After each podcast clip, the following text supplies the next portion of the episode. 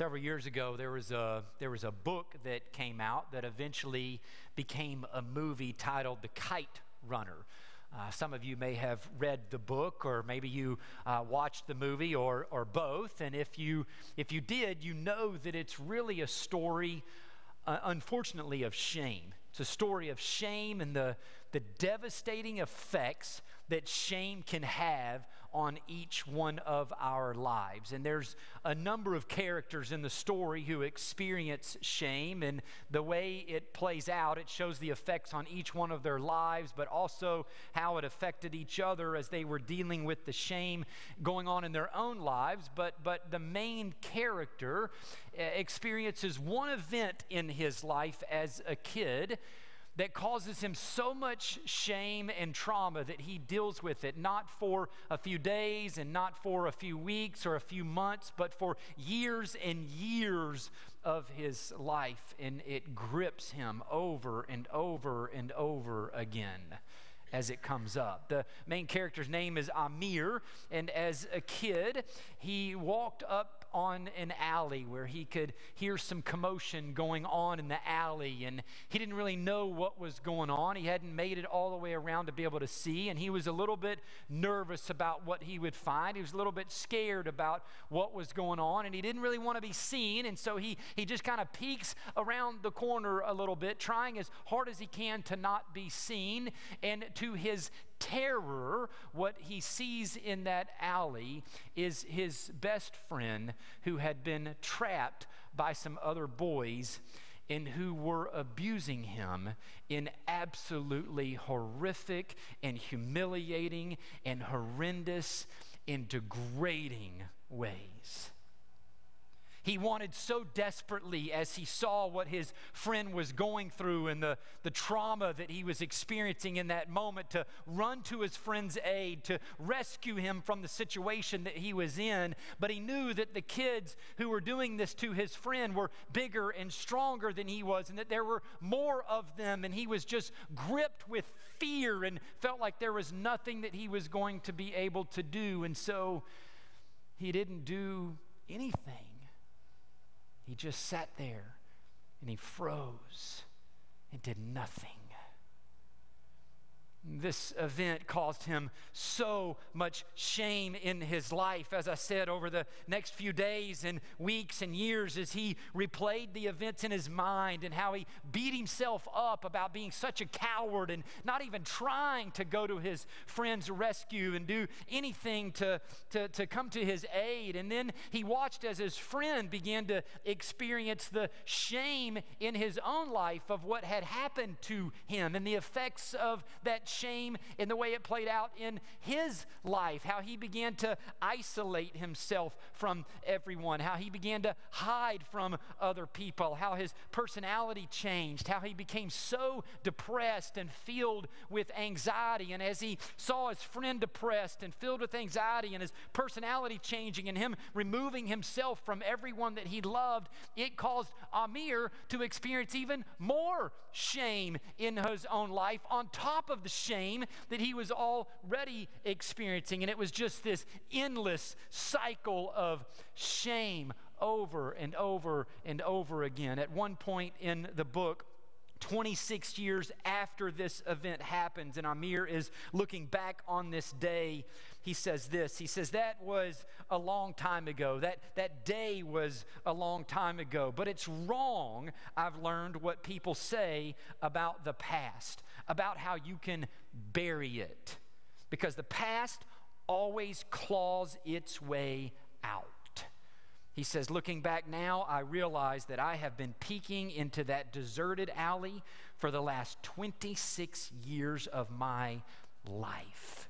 This is what shame does. Shame works behind the scenes. It kind of continues to pop up and resurface in our lives every now and then and, and impacts us in ways that, that we, we don't even always see. It's, it's impacting our thoughts and our actions and, and how we treat other people and can cause so much destruction, so much devastation in our lives. And we, we all have it.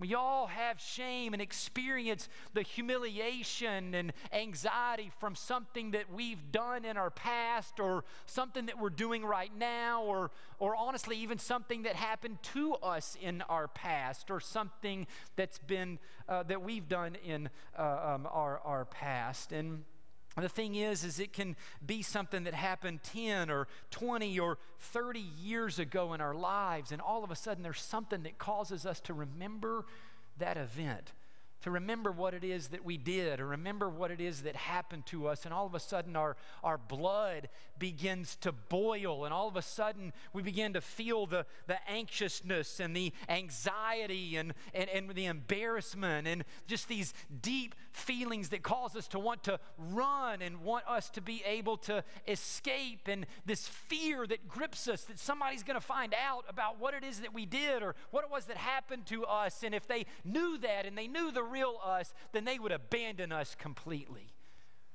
So crazy how it can happen so long ago and feel in that moment that you remember it that it was happening to you right there at that particular time. This is how powerful shame can be in our lives, and that is why it is one of Satan's most used tactics to try and rob us from the abundant life that Jesus came to give us and for us to experience in Him. We've been talking over the last several weeks about uh, this spiritual battle that we're in, how we have an enemy, and how it is that he works in our own lives, and how he works in this world to devour us and to cause destruction, and to, like I said just a second ago, to rob us of the abundant life that Jesus came to bring us. And so today, as we finish up this series, I want us to look at this tactic that Satan uses of, of shame and how it continues to impact us. And if there's any hope, if there's any help for dealing with shame and this tactic that Satan uses in our lives to try to rob us of this life. Uh, last week, we talked about another one of Satan's tactics to rob us of this abundant life, and, and that's the tactic of temptation. Him trying to lure us to do something that promises satisfaction, that promises pleasure, that promises fulfillment, right? But, but watch this. Satan works so hard sometimes and for, for so long to, to get us to, to take the bait for what it is that's going to promise the satisfaction and the pleasure and the fulfillment. And as soon as we give in and take the bait, Satan immediately begins to accuse us of what it is that we just did. He promises satisfaction and joy and fulfillment. And as soon as we take the bait to get the pleasure and the satisfaction, he goes, Nope, what you did was wrong, and what you did was so wrong. There's something wrong with you. Shame, the tactics that we begin to uh, feel by him to condemn us for what it is that he worked so hard to get us to do that was supposed to provide pleasure and joy and life and fulfillment. Which is what he does. It's a tactic that he's been using, not just in our lives today, but for a long time. Ever since the beginning of time, pretty much. I asked you to turn to Genesis 3 a little bit earlier. We've looked at this passage a, a few times. We, we've looked at how Satan tempted Eve. He used the tactic of temptation and how he lied and deceived Eve to. Um, uh, eat of the fruit and this promise of what it was going to bring her and Adam. But I want you to see what happens after she and Adam took the bait.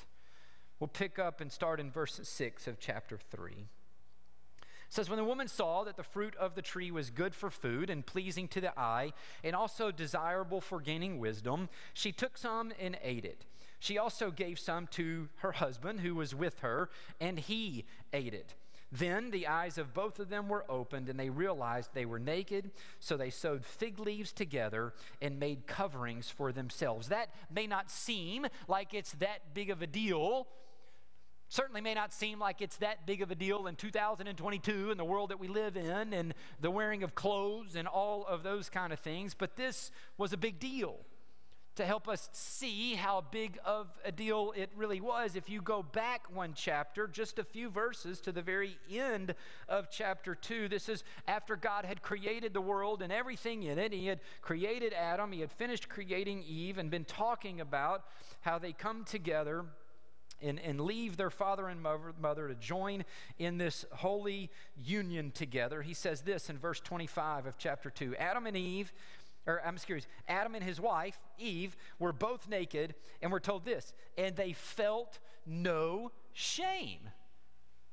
There, there was no shame. There was an openness. There was an intimacy in their relationship with each other, an openness and an intimacy in their relationship with God. They were fully exposed and they felt no shame. But as soon as Satan took them, or as soon as they take the, took the bait from the temptation, the lure that Satan was using in their particular situation, then he began to use his tactic of shame, right? He, he began to make them feel the need to cover themselves which is really what he does to all of us. We, we do something wrong, and, and all of a sudden we feel like the need to cover up what it is that we just did. You need to put on a mask. You need to pretend that you didn't do it. You can't let people see this about you because if they did, they would know the real you and they would they would reject the real you. So you need to cover it up. You need to wear a mask. You can't let them see that you did this. Again, what Satan does is he, he moves us from the guilt or the conscience that we have to show us that, hey, what we just did was wrong or what was just done to us was wrong. And from that place of it being wrong to, again, there's something wrong with you. That's the difference between guilt and shame. Guilt says you've done something wrong. Shame says, no, no, no, there's something wrong with you. Deep down, this is defining you in this moment. So you better cover yourself up. You better wear a mask. You better pretend that this never happened.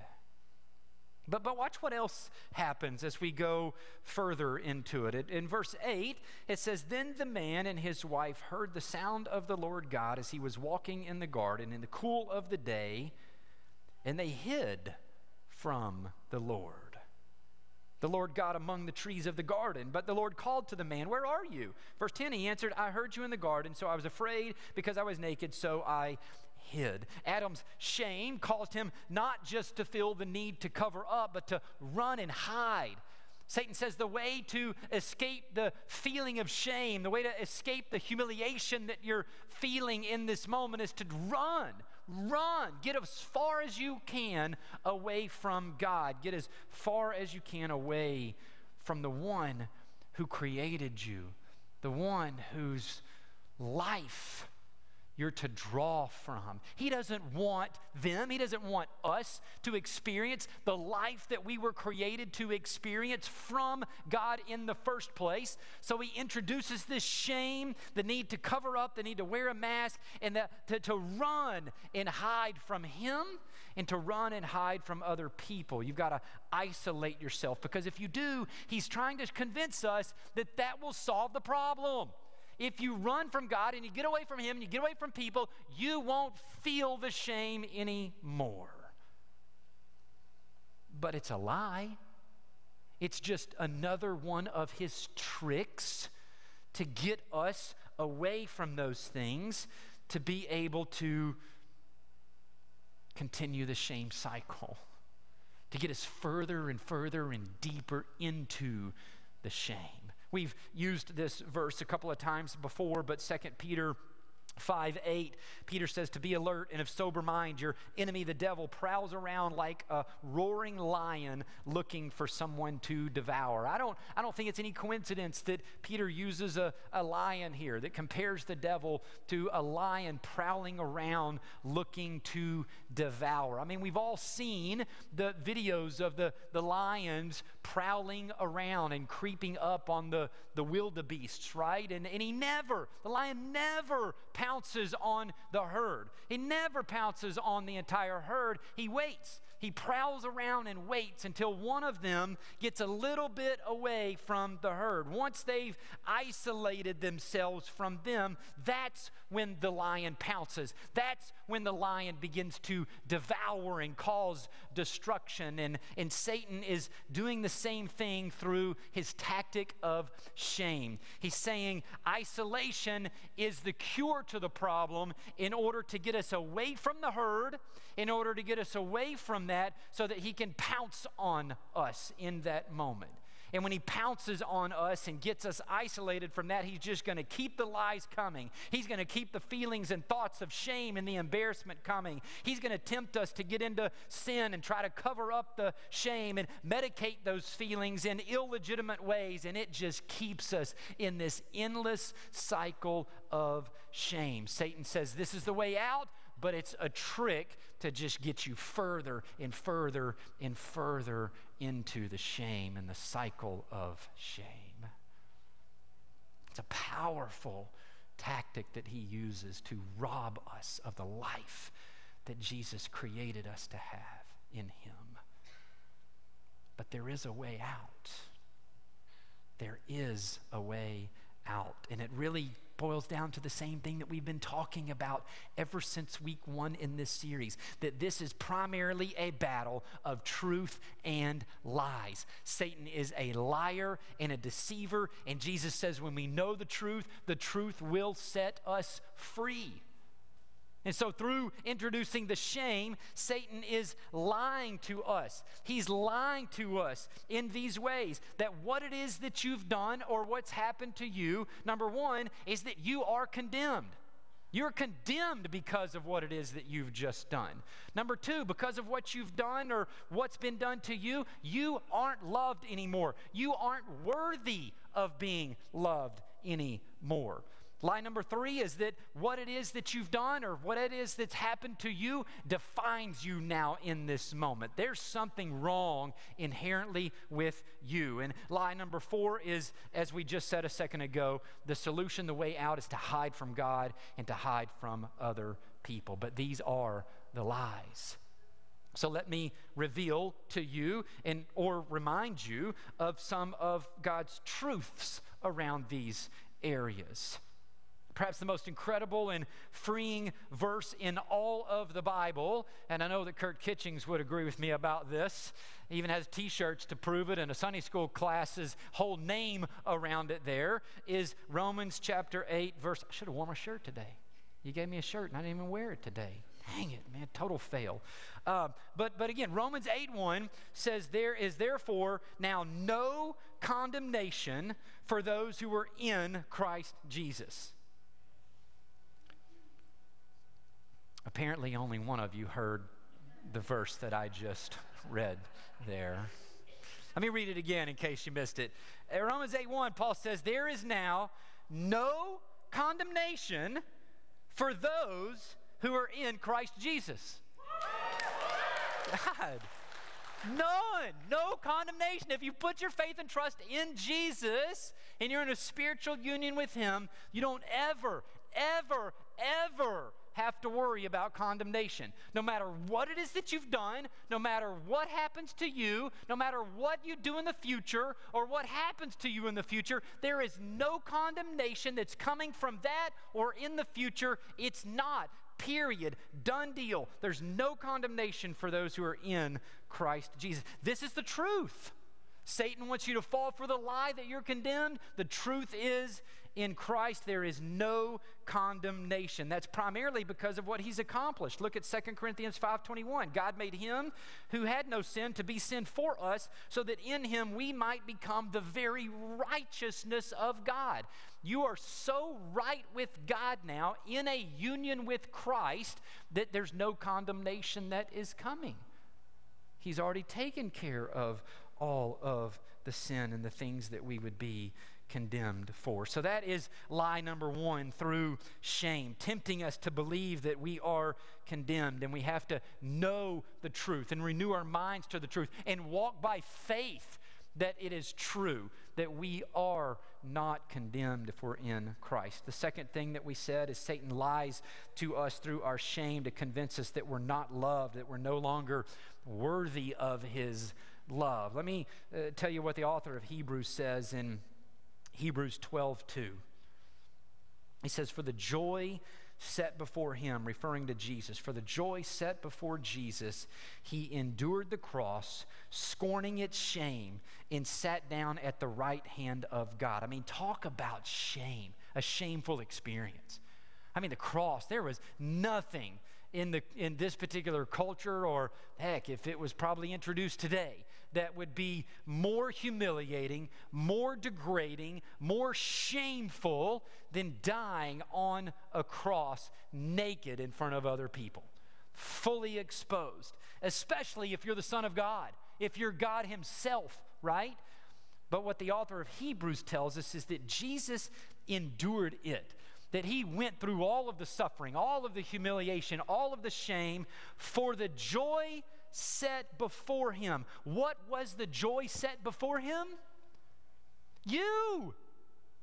You were the joy set before him. He looked through the future. And he said, You, the opportunity to be with you and have your sins forgiven and have you adopted into his family to be able to experience the love that he has for you and in this intimate relationship that you were always created to have. And he says, I'm looking into the future and I see all of the sins that you will ever commit in the future. And it brings me so much joy to think about being with you and having you in my family that one day I will endure what I'm going through right now so that that can happen one day. Do you see it? Do you see how much you are loved? You are so loved that he endured the cross so that Jesus could experience the joy. He experiences joy in being with you, his creation, his son or daughter. You can't be more loved. Satan wants you to fall for the lie that what it is that you've done or what's been done to you makes you unlovable, that you aren't loved anymore. Know the truth. Renew your mind to the truth. Walk by faith that you are loved because your behavior does not define who you are. That's lie number three, really. I mean, is that Satan wants you to believe that you're defined by what it is that you've done or what's been done to you. But behavior doesn't define you. God is the one who defines you. When I was in youth ministry before becoming a youth pastor, we used to play games all the time to help just build relationships with each other and have some fun together. And one of the games that we used to play was a game where they would get an index card with the name of an animal uh, written on it, and no one else could see what animal they had written on it. And when we said go, they had to begin to walk around and imitate to the best of their ability whatever animal they had on their card. And it was always really surprising how many of them could look a whole lot like the animal that they had written on that card. I mean, some of them could really move like this animal moved. Some of them could really make noises in the same way that this animal could make noises. If you weren't looking, you might think that they were the real kind of thing. But we were looking, we were watching, and there wasn't one person in that room who was convinced, no matter how good they were at imitating the behavior of all of these different animals animals that was convinced that they were all of a sudden that animal. They knew that they were still a human being whose behavior was acting like something else that they really weren't in that moment. And that is the same thing that is true about you and I when we step into sin or any kind of behavior. It does not define you. God defines you. Your new birth defines you. Romans chapter 6, verses 6 and 7, Paul says, For we know, we know that our old self was crucified with him so that the body ruled by sin might be done away with, that we should no longer be slaves to sin, because anyone who has died has been set free from sin. You were a sinner. You had a sin nature, but now the old you has died. There's a new you, and you're no longer defined by who you once were. You're no longer defined by your behavior or what it is that you do. You're defined by who you are in Christ. And in Christ, you're holy. In Christ, you're righteous. In Christ, you are God's son or you are his daughter. And no behavior changes that. None. Paul's writing to all these New Testament churches, and their behavior in a lot of them needed to be cleaned up. Yet he addressed them as saints. He didn't use the language and say, hey, you used to be saints in Christ, but now your behaviors redefined you. So I'm not going to use that term for you now, but when you get your act together, I'll go back to defining you by your sainthood. He just says, no, no, if you're in Christ, no matter what your behavior has been doing in this moment, you're a saint. So why don't you start to live who you are instead of pretending you're someone else? Or acting like you're someone else. So that's the lie. Satan wants to use shame to convince you that you didn't just do something wrong, that there's something wrong with you. You're defined by it. The truth is that in Christ, even after that sinful behavior that Satan is making you feel shame for, nothing has changed. You're still holy, you're still righteous, you're still God's child. Nothing, nothing, nothing happens in that moment with your behavior to your union with Christ. Nothing. There's no separation between you and God. It's all been paid for, it's all been done. This is the truth. The last thing is Satan wants us to believe through the shame, like we said earlier, that, that you have to hide. The right response to this is to hide from God, hide from other people. Don't let it see, don't let them see what's going on in the real uh, world or with your own life. But th- this again is a lie. We're told that when Jesus died on uh, the cross, that the curtain of the temple that separated the holy of holies from the other parts of the temple um, was torn in two. In, in other words, there there used to be a need to hide. There was a curtain. You were supposed to hide behind the curtain. There was a sin barrier. You better hide, right? You're, there's a holy God before you, and you're, you're in perfection in your sin. And so you better do your best to hide behind the barrier um, there. But we're told that when Jesus died, the curtain was torn in two, signifying that we have direct and full access to God because that barrier has been dealt with. Hebrews chapter 10, verses 19 through 22 speaks to this.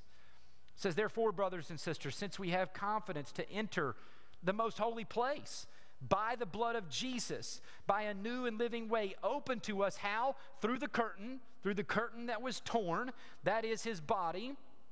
And since we have a great high priest, referring to Jesus, over the house of God, what? What do we do? What's our response? Let us draw near to God with a sincere heart and with the full assurance that faith brings. In other words, there's no need to run and hide.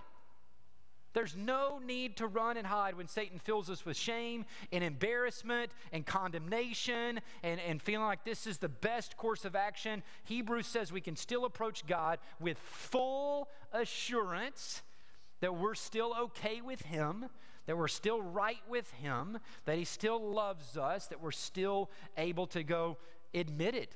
Yeah, God, I, I, I did it. I, I did that. It wasn't the best thing that I could have stepped into. I, I fell for the bait, fell for the lure that this was going to give me something I didn't have in you. But thank you. thank you that there's nothing that separates me between, uh, nothing that separates me between you. Yet I still have full assurance to be able to say that we're okay. We can talk about this and bring it out in the open, that I don't have to hide.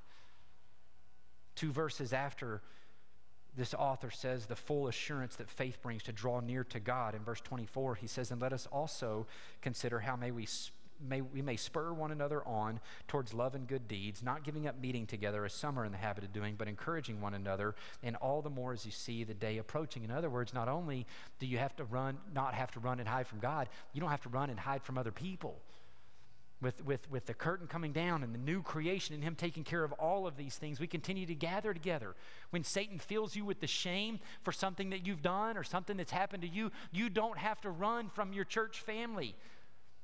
You don't have to cover up You don't have to put a mask on. You don't have to pretend that everything is okay. You can even bring it out into the light and let other people see what's gone on because it doesn't define you.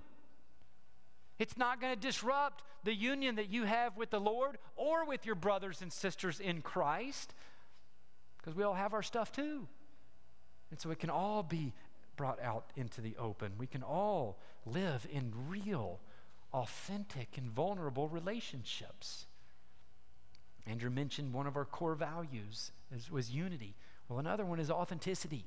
That because we're not defined by our sin and we're defined by Jesus and the life of Christ that we have, we can enter into the church through real, authentic, transparent, and vulnerable relationships and don't have to pretend that everything's okay and wear a mask when we come to church.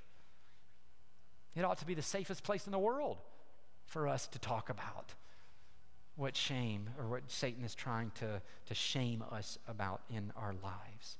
I think in a lot of ways, when you expose that, it diminishes the power that Satan's holding you over in that. Satan, you don't have this over me anymore. I'm going to share it before everyone, right? Satan's so mad, right? It all boils down to a battle between truth and lies. When we understand the truths, when we walk by faith that they're true. Satan's tactic of shame and isolation to rob us of the joy that Jesus came to bring us will not work on us. Not if we know them and we walk by faith that they're true, right? And so, the more and more we understand the truth about who Jesus is and who we've become in Him, in this inseparable union with Him, the more we're able to walk in victory we remember we said last week we're not fighting for victory, we're fighting from a place of victory. So, this is another way we walk in that victory when He's trying to, to bring the shame to us in these moments. I came across um, another pastor and author um, who I've read some things and watched some things for the last several uh, years, honestly. His name is John Lynch, and um, and, and he wrote something that I came across called the Great New Testament Gamble.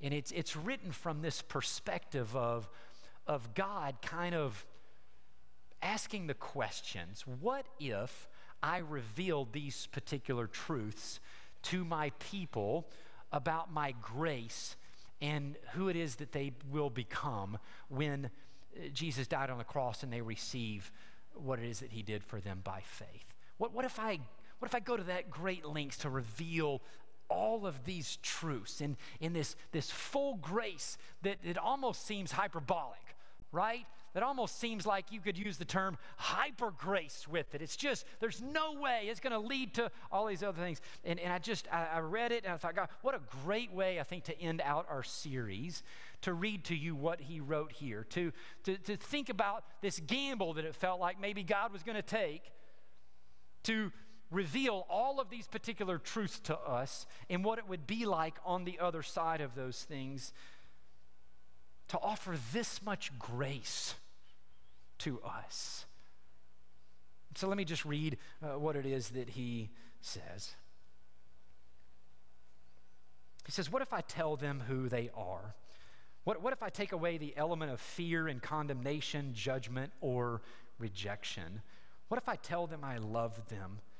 that I will always love them, that I can't love them more than I love them right now, that the love, uh, that I love them right now no matter what they've done as much as I love my only son. There, there's nothing they can do to make my love go away. What if I told them that there are no lists? What if I told them that they were righteous with my righteousness, like right now, this very moment? What if I told them that they could stop beating themselves up, that they could stop being so formal, they could stop being so stiff and jumpy around me? What if I told them that I was absolutely crazy about them? What if I told them that even if they ran to the ends of the earth and did the most unthinkable, horrible things, killed me, and were unfaithful in marriage, that when they came back, I'd receive them with tears and throw a party. What if I told them that I don't keep a log of past offenses? I don't keep a log of how little they pray, of how often they've let me down, how many promises that they didn't keep. What if I told them they don't have to be owned by men's religious additions or traditions? What if I told them that if I am their Savior, they're going to heaven no matter what? That it is a done deal. What if I told them that they had a new nature, that they were saints, not saved sinners who should now buck up and be better if they were any kind of Christians after all He's done for you? What if I told them that I actually live in them now? that I've put my love, power, and nature inside of them at their disposal. What if I told them they didn't have to put on a mask? That it was okay to be who they are at this moment with all their junk and not pretend about how close we are, how much they pray or don't, how much Bible they've read or don't? What if they knew they don't have to look over their shoulder for fear that if things get too good, that the other shoe is going to drop on them? What if they knew I will never, ever use the word punish in relation to them? What if they knew when they mess up, I never, ever get back at them? What if they were convinced that bad circumstances aren't my way of evening the score for taking advantage of me? What if they knew the basis of our friendship wasn't how little they sin, but how much they let me love them? What if they had permission to stop trying to impress me in any way? What if I told them they couldn't hurt my heart, but I'd never, or they could hurt my heart, but I'd never try to hurt theirs? What if I told them there was no secret agenda, that there was no trap door? And what if I told them that it wasn't about their self effort, but about allowing me to live my life in and through them?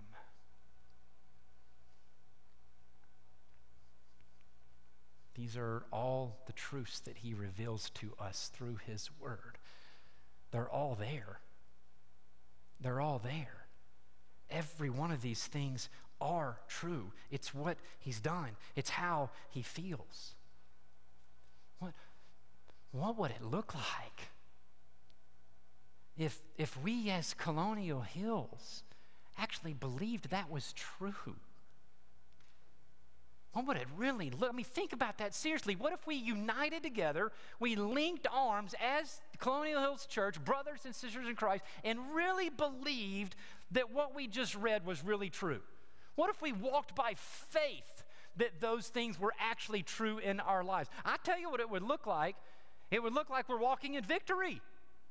It would look like the temptation and the shame and the isolation and all the lies that he's trying to rob us from, that they don't work here because we're not fighting for victory, but from a place of victory. I think it would look like real abundant life, that it would look like joy and happiness. And even when bad situations or circumstances, that other people are able to come around and find life and joy and meaning and purpose and satisfaction and fulfillment, even in those. And that a lost and dying world would look at all of us walking in these truths truths and by faith that these things are true in our lives and be drawn to them. They would be drawn to a Jesus who's providing that life through us and want it desperately in their lives for themselves. And I'm just praying and hoping that that will be true.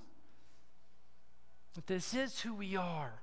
We will believe that this is true that we'll join and unite together and walk by faith that this is true as Satan comes at us to lie, to deceive, to tempt, to accuse and shame.